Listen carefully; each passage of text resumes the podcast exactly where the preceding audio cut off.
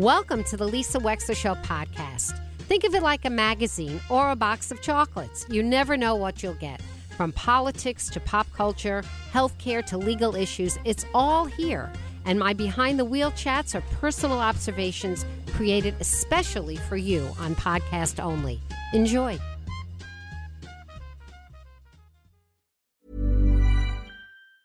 Ever catch yourself eating the same flavorless dinner three days in a row? Dreaming of something better? Well, HelloFresh is your guilt free dream come true, baby. It's me, Keke Palmer. Let's wake up those taste buds with hot, juicy pecan crusted chicken or garlic butter shrimp scampi. Mm. Hello Fresh. Stop dreaming of all the delicious possibilities and dig in at HelloFresh.com. Let's get this dinner party started. Cool fact a crocodile can't stick out its tongue. Also, you can get health insurance for a month or just under a year in some states. United Healthcare short term insurance plans, underwritten by Golden Rule Insurance Company, offer flexible, budget friendly coverage for you. Learn more at uh1.com. John Gomes joins us right now. This is only the second time, John, that I've gotten to know you. I'm very, very happy to welcome you and congratulations on your recent victory in court. Welcome back, John Gomes, running for mayor of Bridgeport. Hi, John. How are you? Thank you for having me. Oh, it's a pleasure. It's a pleasure. Boy, has a lot been going on in your neck of the woods, huh? Yes, a lot. In uh, one aspect, it's unfortunate, but in the other aspect, it's great to bring some sense of transparency to um, and integrity to our democratic process. So you're getting a second shot to try and win the Democratic primary. What is your strategy, John Gomes? What, what do you, you know politically? How are you going to go about winning this time, particularly winning in the absentee ballot contest? Well, our strategy remains the same. Uh, we have strong supporters, strong, strong grassroots. Um, on the first primary, we won by 270 votes, and obviously things transpired. in The absentee ballot that was casted, uh, and evidence showed that they were tainted. But obviously, with the, the verdict that came out, that vindicated our cam- our um, not only our campaign but my candidacy and what we were talking about, and the um, uh, components. Let's let's put the the you know certain provisions that are now implemented within um, this new primary should definitely uh, bring everyone on the same uh, playing field, meaning um, we all get the absentee ballot effective the 29th of September. All you mean um, December? All, you don't mean September. I mean December. December. Yeah, December. Yeah. De- yep. December 29th. Yep. Um, December 29th. All absentee ballots that are out are void and null. Um, anyone that picks five absentee ballots or more will get uh, a special um, number on it. Um, so, you know, just to mention, uh, you know, those are a couple of the provisions that will definitely help. Are they going uh, to be ballot sure- boxes for the primary? Yes, there will be ballot boxes. However, this time the ballot box drops uh, um, will be marked from the ballot box. There will also be a signature from the town clerk saying they came from the um, uh, ballot box. Many of the things that were not in place during the primary that really lacked accountability um, to uh, the campaign. What about ballot know- boxes, you know, being available during certain hours? Are they still going to be available 24 7? They'll be available 24 7, but the biggest part of this, as I said, is the harvesting. Um, because what what happens in Bridgeport, old application that that was that dates back to many elections were never voided. So what happened is the my opponent and his people that we saw perpetrating the crime on the on, on the video had old absentee ballots already filled up, and that's how they were able to steal the primary. But that's null and void for this um, primary on um, uh, January 23rd. Now, there are going to be people January 23rd who are not going to want to get out of their homes. It could be a cold and windy day, it could be a blustery day. I mean, you know, it's January, it's the worst of the weather in Connecticut. Uh, will your campaign be providing rides to the polls for people? I mean, I'm just curious if you're going to be set up for No, this most- winter thing. yeah. Right, most definitely. Obviously, this is an unprecedented um, uh, cam- uh, voting that we're going through because it has never happened as far as overturn on the primary, and obviously weather uh, does play a factor. So we will provide rides. We'll also um, uh, provide phone calls up to the election day to make sure that um, anything that we can do to accommodate the voter is done properly as far as um, you know transportation. Also inform them on the regulations and laws with absentee ballot. Also for them to know that there is curbside um, voting that can happen on that day. Also about the voter registration. If you've never been registered, you could vote register until I believe 12 o'clock to qualify to vote um, on the spot. So there's a lot of things that we will be talking directly and ongoing with the voters until the ballot closes at. One uh, of the things the you cannot closes at eight do, though, one of the things you cannot do is uh, my understanding. You say register to vote. My understanding is that you cannot switch parties to become a Democrat now. That it's too late. Is that incorrect? No, that's correct. If you are an unaffiliated voter, you can switch and you could qualify to vote in the primary. However, major party to major party, you cannot. There's a 90 day rule. So if you're a Republican, you cannot switch to a Democrat and still qualify for this primary. Um, But if you're an you are unaffiliate, you can. Yes. You sure? Yes, okay, you 'cause can. I- Yes. Okay. Okay. Oh, that's good to know. Uh, we're chatting with John Gomes. John, I want to ask you something. I really want to get into this, and I want your view. At one time, you were a friend of Mayor Ganim's. You were an, a colleague and an associate. You worked in his mayoral office, and then you didn't.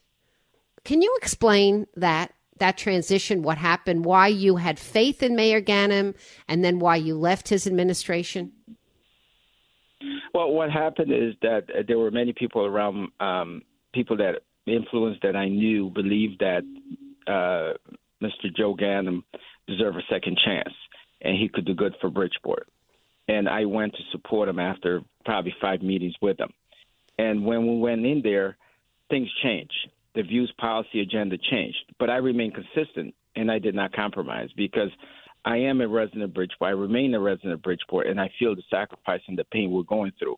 We went in to make Bridgeport better, and if um, the agenda changed and I'm not, I wasn't in agreement with it, we we parted ways, and that's really it, it's it's that's the basics of it. But what was it that he was doing that you felt was not true to your principles? Specifically, what was it? Well, there were well, number one, you know, right after we went in, there was option decision to run for governor. Many were in, you know, in dislike of that, but you know, we went forward with it. And there were other recommendations that remained on the table from operational standpoint, um, which now we're paying the price. You know, we have officers that are um, are, are keep leaving the city. We're tremendously down. These were things that we saw. There were recommendations on the table. Also, I put some, you know, given the responsibility on the operational side, there were some measurable goals that we put with accountability, and they became more political favoritism than anything. And that that's costing us the city of Bridgeport not only as taxpayers but also on the quality of life. Um, so th- there were there were many intangibles within that um, dissuaded me and moved me in a different direction. You mean Mayor Ganim was thinking of running for governor at that point? Is that what you're talking about? Well, I think in 2016, 2016 there was a decision to run. We were like, we just got here. We have a lot of work to do, I see. but that's that's his decision.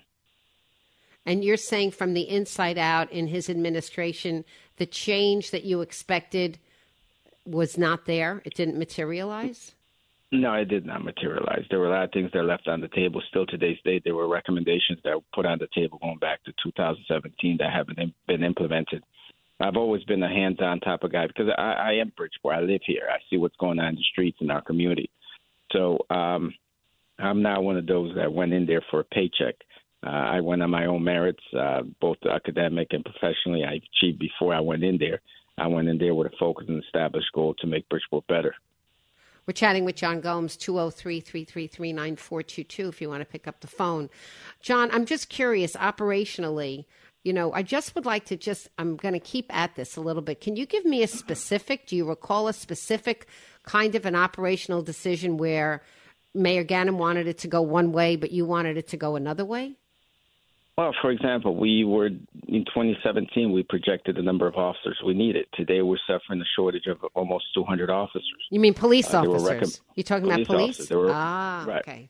There were recommendations specifically not only how to do, do two classes. There were also projections as far as how to build training facility where we don't have to barter um, spots in, in new class with other towns. Uh, that's Okay. just one. There's there was also, you know, we the first budget I put together, I put to buy 74 new cars for officer. While every day, every year, we would put two now two new ones to replace the fleet service, and that didn't transpire. There was also accountability for how we uh, maintain our fleet. Um, I mean, they, um, you know, right now we have a quality of life as far as the darkness of our city. We have over 12,000 poles, and you know, before we came in, there was a decision to reduce the the, the wattage on the lights. And, mm-hmm. You know, that's costing the quality of life crime. But there was It a is. proposal how to make that to to get back to the base and increase that. We have tons of properties that are blighted. There are some measures that I put in place based with the geographic informational system to hold accountability with certain areas, and that fell through. So those are just to mention a few things that you know you could talk solidly. Okay, that's important. And so, as far as police goes, if you get elected mayor, is that like your number one priority to get more officers, you know, working for Bridgeport? Most definitely, that's one of the things. I mean, um, I, I, I'm I'm living here, so I call nine one one. I understand what it is to wait an hour and a half, two hours, or three hours for someone to come based on priority. No, really? Um, but it's it's based on shortage, uh, Wow. sup- short demand and supply. I mean, I've put in my proposal uh, in public safety to bring back retired officers who still qualify with the state to do priority ones and two, uh, thus giving um, patrol more time to handle prior, you know, the, the the key emergencies. That's just one of a, uh, of a few. Um, but my thing when I get in is really to sit across all the all the 12 unions that we have in the city and really talk about how can we do a best best practices because every union I feel in the city works in in their own little com- uh, compartment. There's no no sharing of ideas and best practices, so we could maximize on our benefit, uh, produce savings, so we could pay our our teachers, our officers, and our other staffs, uh, our parents better. Um, and how do we take really where we see wasteful wasteful spending going on, uh, where we have people that have political jobs in the city coming in at nine, going at home at one o'clock, and making six figure figure income, and don't even live here, don't care about the city. We need to really be real about uh, fiscal responsibility when we talk about our budget. We cannot continue to put, um, you know, uh, for example, investors and contractors who want to come to this city invest and have to wait eight, nine months, ten months, up to a year for a contract and things that you could do in several weeks and not perhaps a month. There's a lot of revenue different, different driven department that we have to really make accountable and make them self-efficient and produce that savings onto the tax roll and reduce the taxes that need to be done because we as residents of the city cannot afford to pay more taxes. Uh, under this administration, the budget has increased over 77 million the past seven years. That's almost 10% of the budget. Yet the mayor has seven cars. You know. Did you um, say the mayor has seven cars? Yes, the mayor has, I believe, seven cars. He has four drivers. Those are costing millions of dollars. Wait, wait. The mayor has Bridgeport. four drivers at his disposal for the city of Bridgeport? Four drivers? Yeah, those are four drivers that work for the internal uh, internal department, internal affairs. Those are police officers that be, can actually be doing cases and looking at what's going on in our city, especially with cold cases and other things that's happening in our city. So we need to be transparent when we talk about integrity and accountability. How many cars will you need, John Gomes, if you become mayor? How many cars will you need? I will have one car, and the only time I'll travel in that car is during business hours, and that's simply for liability efficiency for the city, because um, that's all you need. You don't need a driver. I, I mean, it's yeah, I'm with you about that. You know, it's, it's funny to me to hear about these perks that people have that the rest of the world are like, what?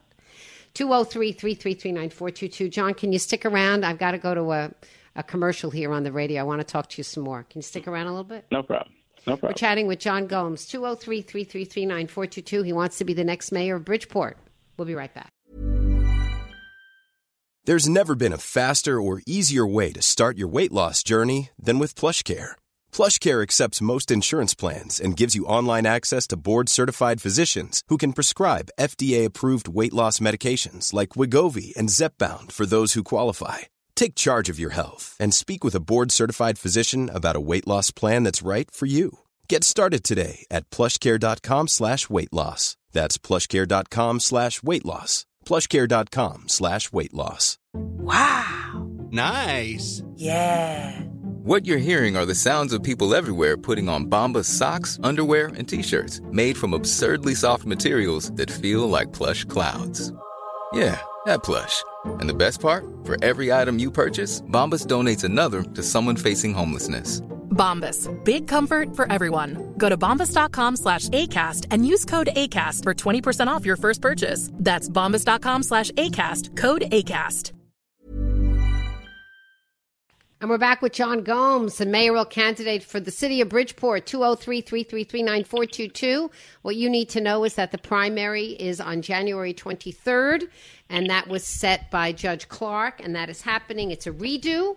And John Gomes would like to get your vote. He'd like to become mayor. He's working really hard at it. 203 333 9422. So, John, we were talking a little bit about the nuts and bolts of operation and what you would do and what your priorities are. One of the places in which it seems you have strong support at the ballot is in the Black Rock area of Bridgeport, where a lot of people show up and vote. And they are very upset about this lighting uh, at St. Mary's by the Sea and they're upset about it because it's intrusive. It's light pollution. They feel it's unnecessary. It's unnecessarily bright. It wastes a lot of electricity. It's not good for the birds, particularly during migratory season. And they've been trying really hard to get the attention of Bridgeport, and they've been really frustrated. I've been following some of these things on Facebook. Do you have any, what would you do if you were mayor with respect to this specific controversy? Well, the first thing I do with with this and any anything that I do within Bridgeport that I feel impacts the community is about community involvement.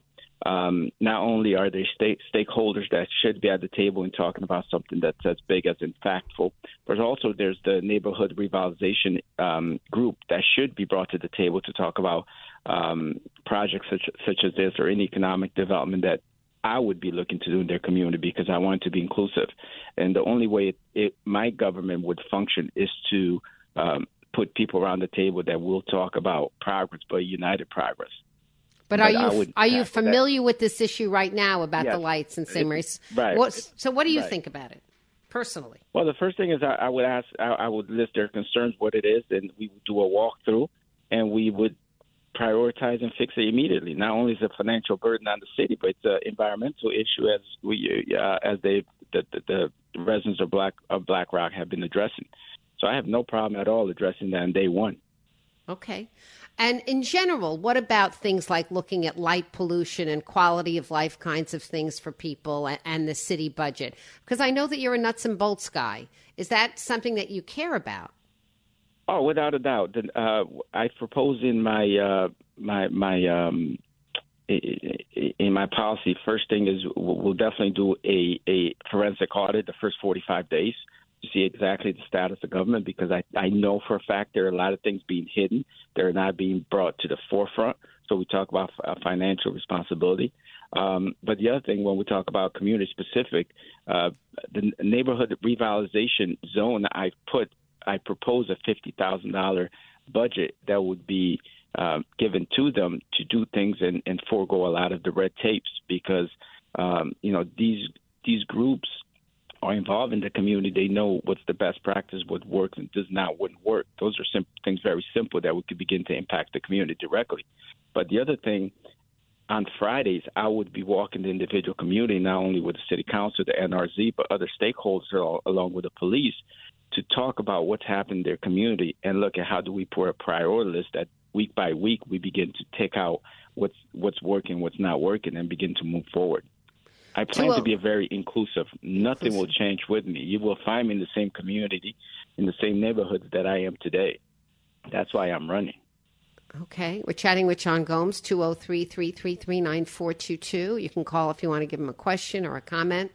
What was the most surprising thing when you were watching the trial during the testimony, John? Because you know, I always um, I'm a, I'm a lawyer, and I and I know for a fact that you can read what you want to read in complaints and file papers like crazy, but there's nothing as revealing as actually hearing people's testimony. I'm wondering when you were listening to the trial about the um, primary itself, what was your takeaway from the testimony? Well, I, I think one of the key things is the arrogance, where we have uh, the perpetrators come in knowing they they committed a crime, they violated the civil rights of every voter and resident in the city of Bridgeport. They're they're part of a voter suppression, but yet they walk there with an arrogance as if they did nothing, and yet go there and plead the fifth. And they say nothing I understand, but yet they go on social media and other vehicles and talk all they want. Well, say that I understand, so we could be clear and transparent, and everyone could have one voice and one way of communicating. How's your family holding up under all this stuff? Uh, to be honest, it's mentally challenging, but one thing that keeps me going is the um, tenacity of my supporters. I think today more than ever, uh, they're more united and they're out to prove a point because they definitely feel that the voters of Bridgeport are the one paying the consequences. Because again, on the machine, we lost twice. I mean, on the machine, we won twice and we lost by the absentee ballot. Um, so the family's hanging in the, with me. They're super supportive uh, they're very involved, and they're you know actually my daughter created a, a, a petition to ask uh, for signatures um, because you know uh, as a young person seeing what's going on and being involved that really means a lot because to me she's saying that wow you are making a difference we are being part of history. But John Gomes, there was a lot of scrutiny during the general election over the absentee ballots as well. And we all know that absentee ballots are as legitimate as any other ballot, right? I mean, that's that's we know that if they're done right. So why do you think? Uh, in other words, what were your thoughts about the general election? Because you still lost, even though you at the machines, but you lost, and there doesn't seem to be. I'm not hearing from your campaign any allegations of fraud with respect to the absentee ballots during the general election. Well, uh, first of all, I will tell you that nothing changed. They maintained the same practice during the general election as they did in the in the primary election. We continue to put complaints of fraud to the SEC based on our conversation with voters, whether it's intimidation, going in there and picking up the ballots, inconsistency, visiting some of the elders and knocking on the windows and doors and telling them, open up, we know you're in there. Uh, our focus, uh, unfortunately, a lot of it, a lot of it was in court and trying to prove our case. But we do know that they remain uh, the same practice, even um, to the point that they were boasting that now that some of the members, some, for example, one of the perpetrators, which remains on paid leave from the city on our taxpayer, was out there working full time collecting absentee ballots, and we had other elected officials doing the same same thing. So um, we we we put complaints in about the fraud that continued to be in, even into the general election. While we were in, in okay. while we were in court, while the court proceedings were going on, they had already submitted almost 400 applications before the hearing was the court was even over. While we had but, zero because they were out you, there doing it. But are you saying, John Gomes, that you believe that the general election was also conducted in a way that was fraudulent? Yes. Okay. We asked the, the Secretary of the State stepped in. They stepped in, I believe, a, a day or two prior to the general election, saying that a moderator was put in place. There was no um, no new provisions or any guidelines uh, put for the general election, such as they did or was ordered now by the court to put in for the new primary on January 23rd. You can't expect a different result with the same broken system, and that's what we had for the primary and also for the general election. And um, we're, now we're very confident that on January 23rd it'll be different because the dates are same for both fields. There is no more harvesting. You need a special um, uh, code or number on any ballot that exceeds five, so it gives us a, a, a equal playing field from from the day the gate opens. Let's put it that way. And will the if there is another general election, if there is another general election, will the same safeguards be in place? I, I cannot speak for that. All I know is that for the general for the primary now, those safeguards have been put in place. I'm I'm hoping that we know this is a short term solution, but we need mm-hmm. this to be fixed long term. Mm-hmm. Because one thing that actually we've been, we've, I, I've tried to reach other towns is to put pressure on the Secretary of the State that we need the same policy across. And you know, as a matter of fact, on the thirty on the thirtieth of November here, I'm having a fundraiser which is not only for the campaign, which has been, which is titled, you know, um, restoring democracy. It's not only necessary for my campaign, but also is to look at ways how we could unite as a community and, and say enough is enough from the Secretary of the State and to other legislators to put in new uh, bills and laws for the upcoming uh, session. How important is it to you, John Gomes, if you become mayor, that the people who work in the city and for the city live in the city? A hundred percent. My administration will reflect people that live in the city. Executive board or the, the appointed positions will start with those that live in Bridgeport. We have more than enough capable, experienced, knowledgeable people to lead the city. We just haven't been given the opportunity because many of us um, want to have our voice heard. And when you speak loud and clear, uh, you, you're, you're blackballed or you're put to the side that you're hostile, you're this or that. No, it's that we live the consequences and we want change in Bridgeport. So my administration, the, the my appointed position will reflect those that live in Bridgeport to begin, and then through the process, I will make sure that um, the investment and opportunities that we create in Bridgeport will bring more people back to Bridgeport instead of leaving Bridgeport. And you know, I'm very of, confident of that. One of the things, John Gomes, that you know that I think garners the most amount of controversy has to do with redevelopment or real estate development. And do you, in general, do you promote uh, high rises with a lot of rentals? As a way to promote economic prosperity, is that something that you, as a mayor, would feel that you have bragging rights to? In other words, what's your vision for redeveloping the sadder parts of Bridgeport? What do you want it well, to look like? Well, re- redevelopment will, will will compose not only of developing uh, the structure, the buildings, but also you have to build a workforce around it. Because you create the most beautiful building there is, but if there's no activity surrounding that uh, that building, whether it's a small moms and pops, a grocery, a bakery, a pharmacy, other things to produce economic growth, from a, a, a you know a, a job standpoint, there is no economic development. We have a building on State Street that right now it's a four-story lease building, but the the rent's so high and you know there's no business going there. There's other things there. There's drugs and other blighted properties around it that's impacting the growth of that area. Mm-hmm. So what we have to do when we talk about economic development, there's several several structure to it. Not only building the physical structure, but making sure the sidewalk is safe, that the, the, the light is bright for people to walk in. There's police coming in and out, but there's small moms and pops supporting that infrastructure.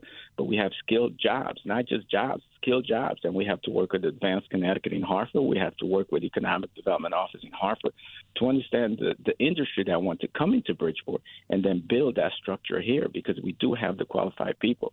So for me, when I talk about economic development is just not building buildings or giving a tax incentive. It's about creating an overall infrastructure that you're looking at sectors such as uh, medical manufacture, artificial intelligence, uh, finance. We don't even have a hotel in the city.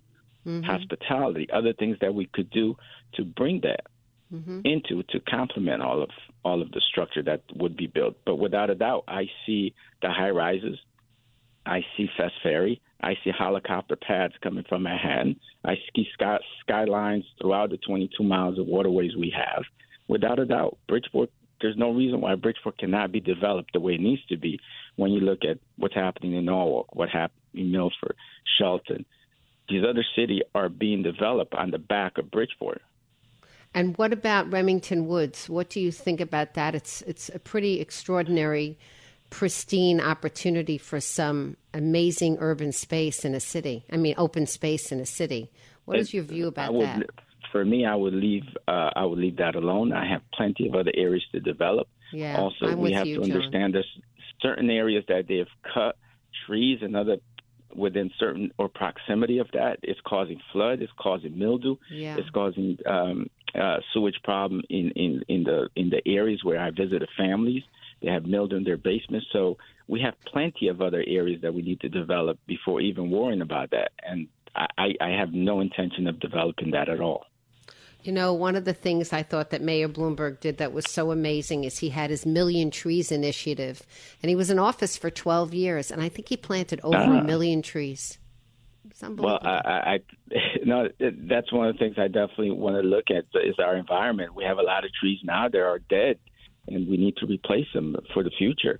So, and there's a lot of development that we need to put, and a lot of that I'm going to support with. Uh, with our grants department. Uh, right now, our grants department only have two grant writers. I want to put that to the 10 or 12 grant writers and really look at how do we develop the city, keeping in mind, you know, urban development. We keep in mind the environment, but we keep in mind um, uh, the quality of life that that's impacting us negatively.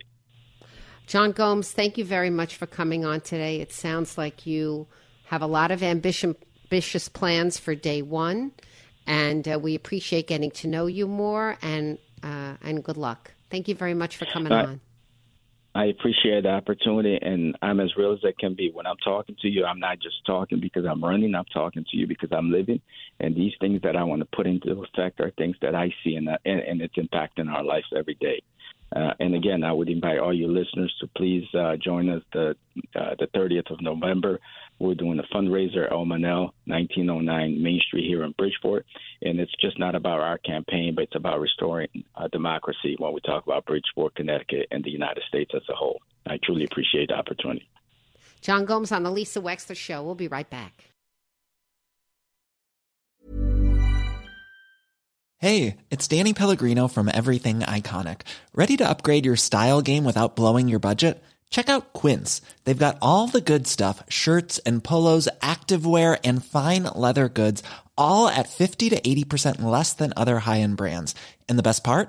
They're all about safe, ethical, and responsible manufacturing. Get that luxury vibe without the luxury price tag. Hit up quince.com slash upgrade for free shipping and 365 day returns on your next order. That's quince.com slash upgrade. Ever catch yourself eating the same flavorless dinner three days in a row? Dreaming of something better? Well, HelloFresh is your guilt free dream come true, baby. It's me, Keke Palmer. Let's wake up those taste buds with hot, juicy pecan crusted chicken or garlic butter shrimp scampi. Mm. Hello Fresh. Stop dreaming of all the delicious possibilities and dig in at HelloFresh.com. Let's get this dinner party started. Imagine the softest sheets you've ever felt. Now imagine them getting even softer over time. That's what you'll feel with Boll and Branch's organic cotton sheets. In a recent customer survey, 96% replied that Boll and Branch sheets get softer with every wash. Start getting your best night's sleep in these sheets that get softer and softer for years to come. Try their sheets with a 30-night guarantee. Plus, get 15% off your first order at bollandbranch.com. Code BUTTERY. Exclusions apply. See site for details. Thank you for listening. If you liked what you heard, please share it with your friends. And as always, feel free to contact me at lisa at lisawexler.com.